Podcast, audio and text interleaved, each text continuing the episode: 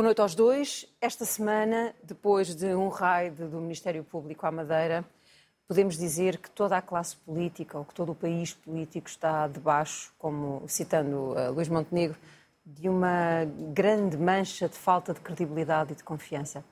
É assim que olha para, para este caso também.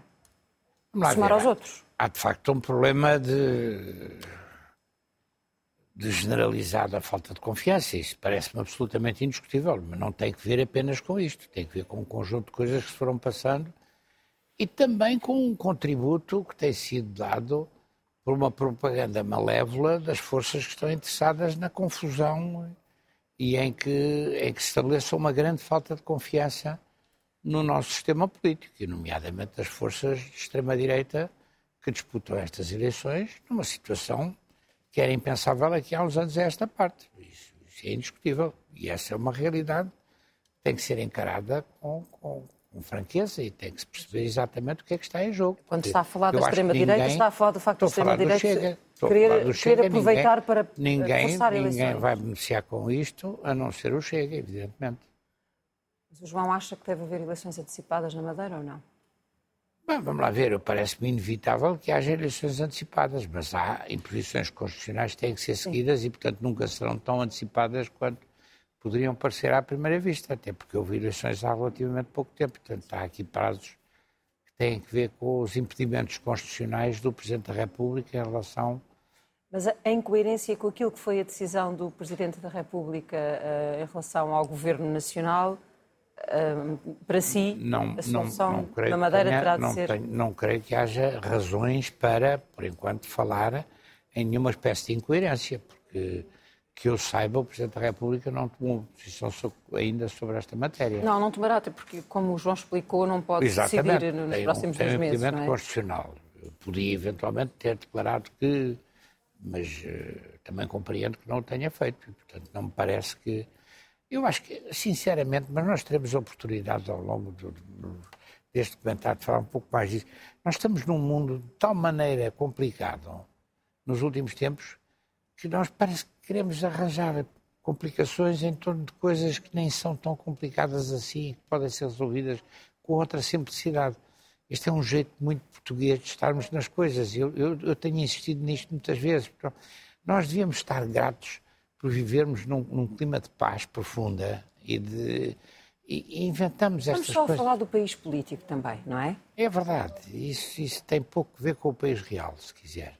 Mas tem que. Bem, fica mal puxar por, os meus galões e pelo PS, mas o PS também não contribui para este, para este tipo de coisas.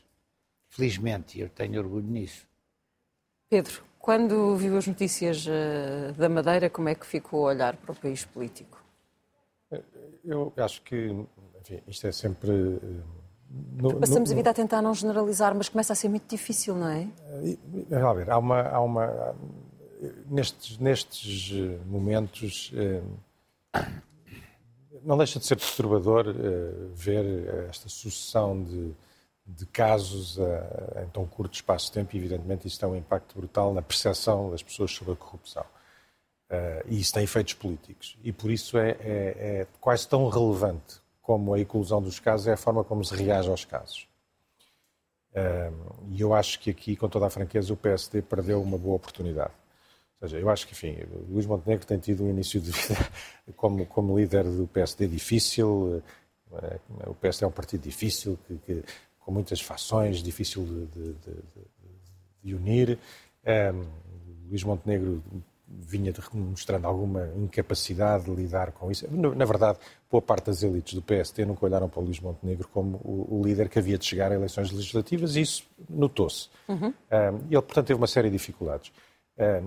Até em articular uma visão diferente à do, PS, alternativa, credível, mobilizadora, mas a verdade é que, paradoxalmente, agora na última semana até deu alguns uns, uns passos pareciam indiciar alguma, enfim, a, a, Aliança Democrática a ganhar algum tipo de, de, impulso, a convenção, como falámos aqui a semana passada, acho que não correu nada mal, o Montenegro fez um bom discurso, um, tiveram curiosamente no dia em que rebentou este caso, o PSD apresentou as suas perspectivas macroeconómicas, é um documento que vale a pena ler com atenção, porque aponta para caminhos concretos e mais claros e muito diferentes daqueles que temos, que temos seguidos. Uh, mas isto tudo para dizer que num preciso momento em que eu acho que a AD estava um bocadinho a, a, a arrebitar, rebenta este, este, este escândalo. E é evidente que Luís Montenegro não tem nenhuma responsabilidade direta no escândalo que envolve, ou alegadamente envolve, o Presidente do Governo Regional. Mas eu fico espantado que não tenha tido a lucidez de perceber que tinha que explicar naquele momento, não era preciso perder cinco minutos, ao Presidente do Governo Regional que não tinha outra saída que não demitir-se, que aliás como se, como se veio a demitir. Empurrado pelo PAN. Empurrado pelo PAN, quando podia ter saído, se não pelo próprio pé, empurrado pelo, pelo, pelo PSD por Luís Montenegro. É fácil, porque é que eu digo isto? Já, já percebemos que o tema da corrupção, como o João estava a dizer, vai ser central nestas legislativas. O Chega vai cavalgar isto, fazer disto uh, o ponto central da sua campanha.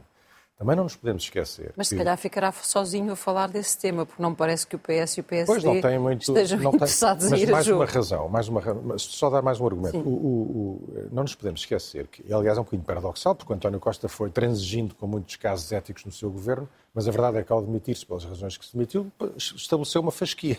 E nós também não podemos, e o Luís Montenegro não pode, não pode ignorar que essa fasquia estava certo. estabelecida. E, portanto, era muito fácil concluir que a única saída era aquela. Isto não pressupõe nenhum atropelo da presunção de inocência, não pressupõe nada disso, pressupõe tirar ilações políticas, querer defender o bom nome das, das instituições. Portanto, o PSD perdeu aqui a oportunidade de mostrar que cortava com alguma complacência ética do, do, governo, desta maioria absoluta do PS, que existiu, e cortaram ao mesmo tempo com essa demagogia sempre disponível para cavalgar em todos os casos de corrupção que o Chega sempre alimenta foi uma pena que não tivesse aproveitado o ensejo e acho que ficou ali a meio da ponte e isso não resultou bem.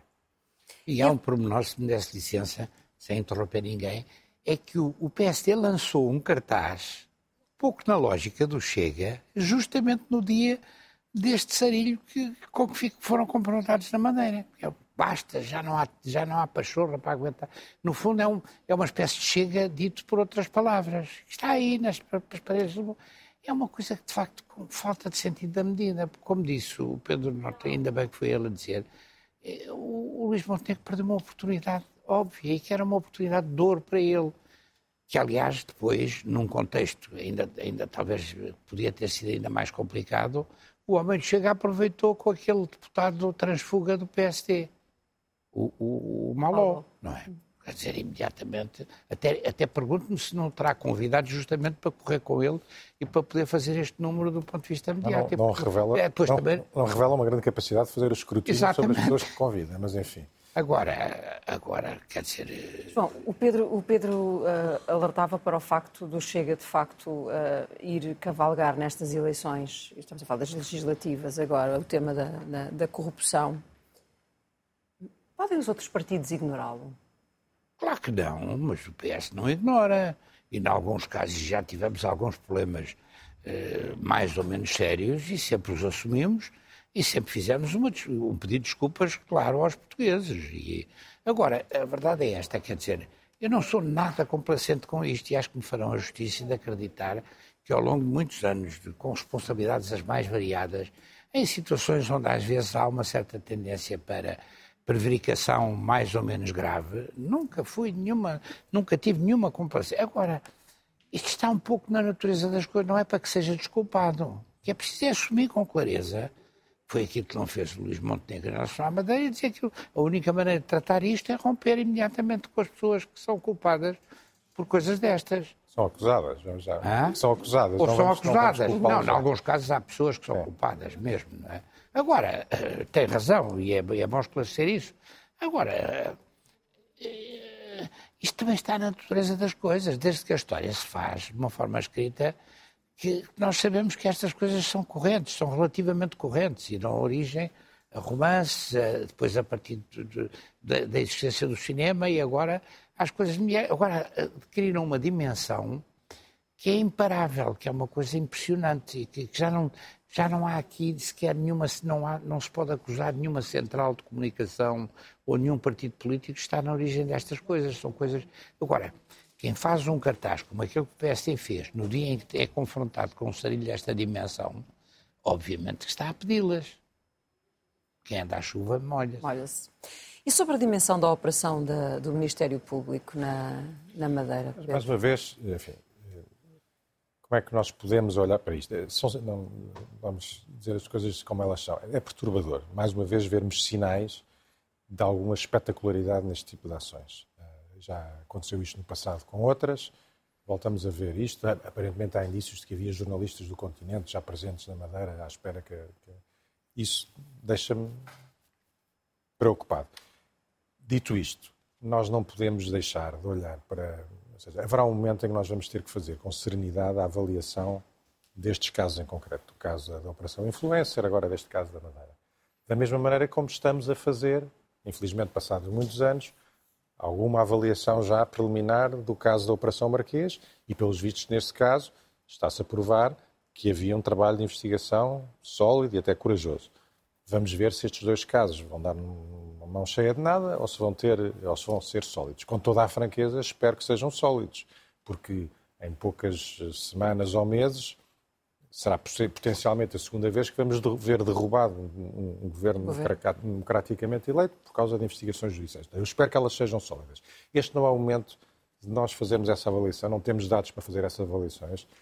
Esses dados, evidentemente, inquietam, mas acho que a única coisa que podemos fazer nesta altura é uma espécie de um, de um ato de fé. Temos que acreditar que a justiça está a funcionar. Acho que, não, acho que é leviano um, por outro tipo de, de, de, de hipótese. Eu, mas isto para dizer, eu, eu, não tenho medo nenhum, ou não tenho medo nenhum, eu não, eu não acredito mesmo em teorias da conspiração ou em investigações politicamente motivadas.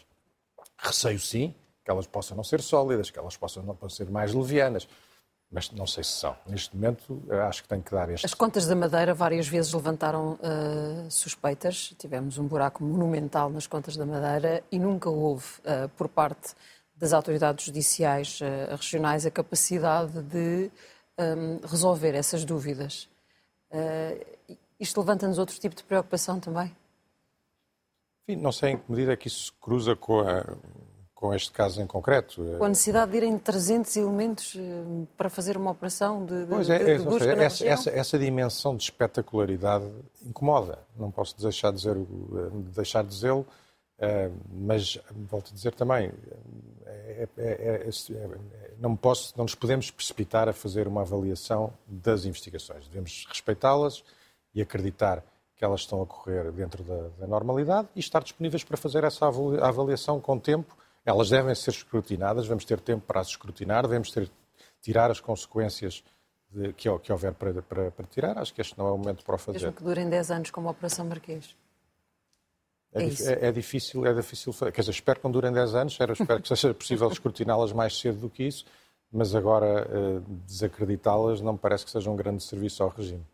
João, a pergunta é a mesma, é como é que olhou para a forma como uh, Há ali lados positivos também, quer dizer, o facto de, de, dos agentes terem sido transportados eh, em aviões da Força Aérea eh, também garante alguma, alguma menos publicidade às, às coisas e, trans, e, e na, na, perspectiva de trazer pessoas em regime de detenção, são pessoas conhecidas, também garantiu alguma privacidade. Sabe, eu tenho uma grande paixão pela Madeira há muitos anos. Eh, fiz um trabalho sobre a revolta da Madeira, que foi a mais importante revolta contra a ditadura, em 1931, onde o, o, o tio-avô paterno do Pedro Norton passou pouco antes a dar provavelmente o sinal de que a revolta tinha que se fazer. Foi comandada por um, por um homem que era um, acho que também é avô de uma, que era um general Adalberto Gastão de Sousa Dias, que é avô ou bisavô da, da Ana Sousa Dias é que é um personagem da, da, da, República de facto fantástica. Eles tiveram o poder durante quase um mês e qualquer coisa, porque aquilo começou a 4 de abril e terminou a 2 de maio, entraram todas as forças políticas. Foi uma revolta que depois acabou por consolidar o Salazar, porque fracassou, mas muito interessante. Tiveram um embrião de poder, editaram o Diário da República e, portanto, eu, eu, eu tenho uma, uma, grande paixão pela Madeira e a Madeira vai, vai ser capaz de resistir a isto. Agora, também há ali uma situação do ponto de vista político que é normal, que é, é o único caso, em termos de território nacional, em que a mesma força política se mantém no poder desde que há democracia em Portugal. Ora, isto eh, não é só estranho em Angola, é também estranho ali. Eu não estou a dizer que tenha havido, eu não, não tenho a menor dúvida que o Dr. Alberto João Jardim teve o maior dos talentos. É talvez um, de, um dos casos mais espantosos da nossa vida política.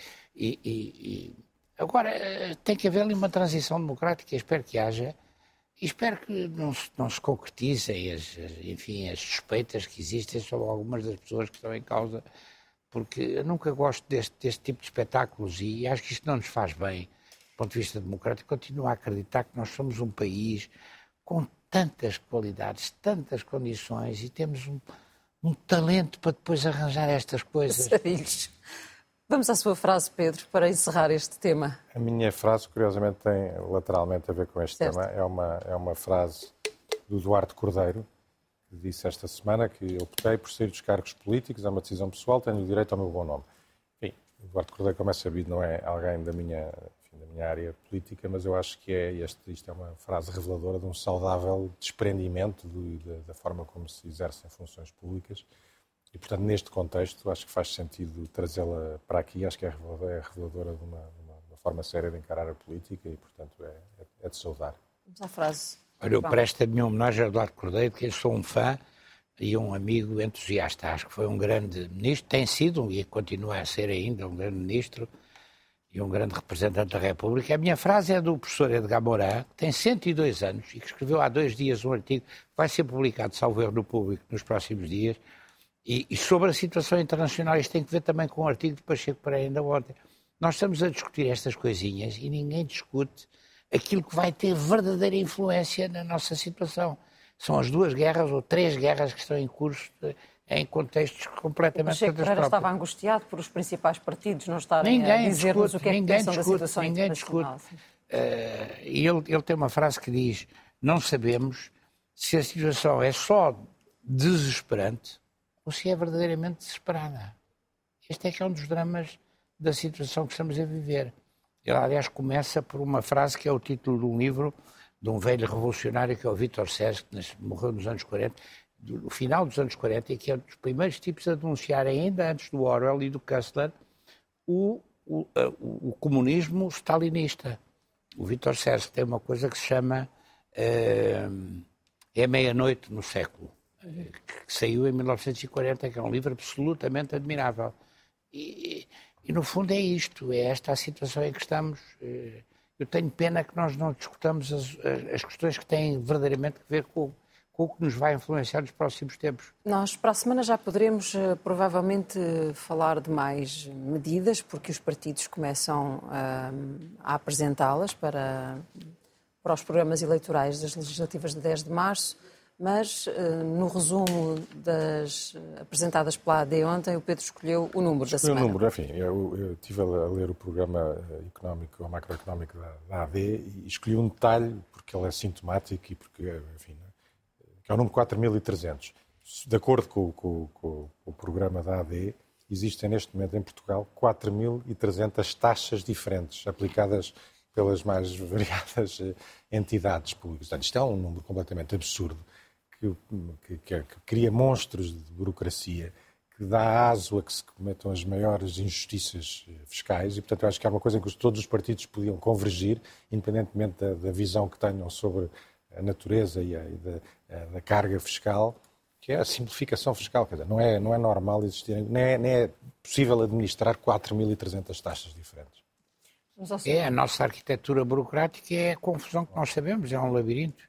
Eu lembro quando tive responsabilidades na Câmara, uma das coisas que me orgulho foi ter tentado concentrar os serviços em sítios de, de acesso público capaz. E fizemos um edifício novo no Campo Pereira que funcionou e acabámos com 300 edifícios onde estavam espalhados os umas dezenas de serviços. E ainda há alguns. Eh, e, e é, um, é, um, pouco, é isso, taxas, taxinhas e taxões, em alguns casos também, como, como, sabemos. Vamos ao seu número. O meu número tem que ver com uma data histórica, que é eh, a data de ontem, 27 de janeiro, é a data da que se costuma designar pela libertação do campo de concentração de Auschwitz, que é a chegada das tropas soviéticas a Auschwitz.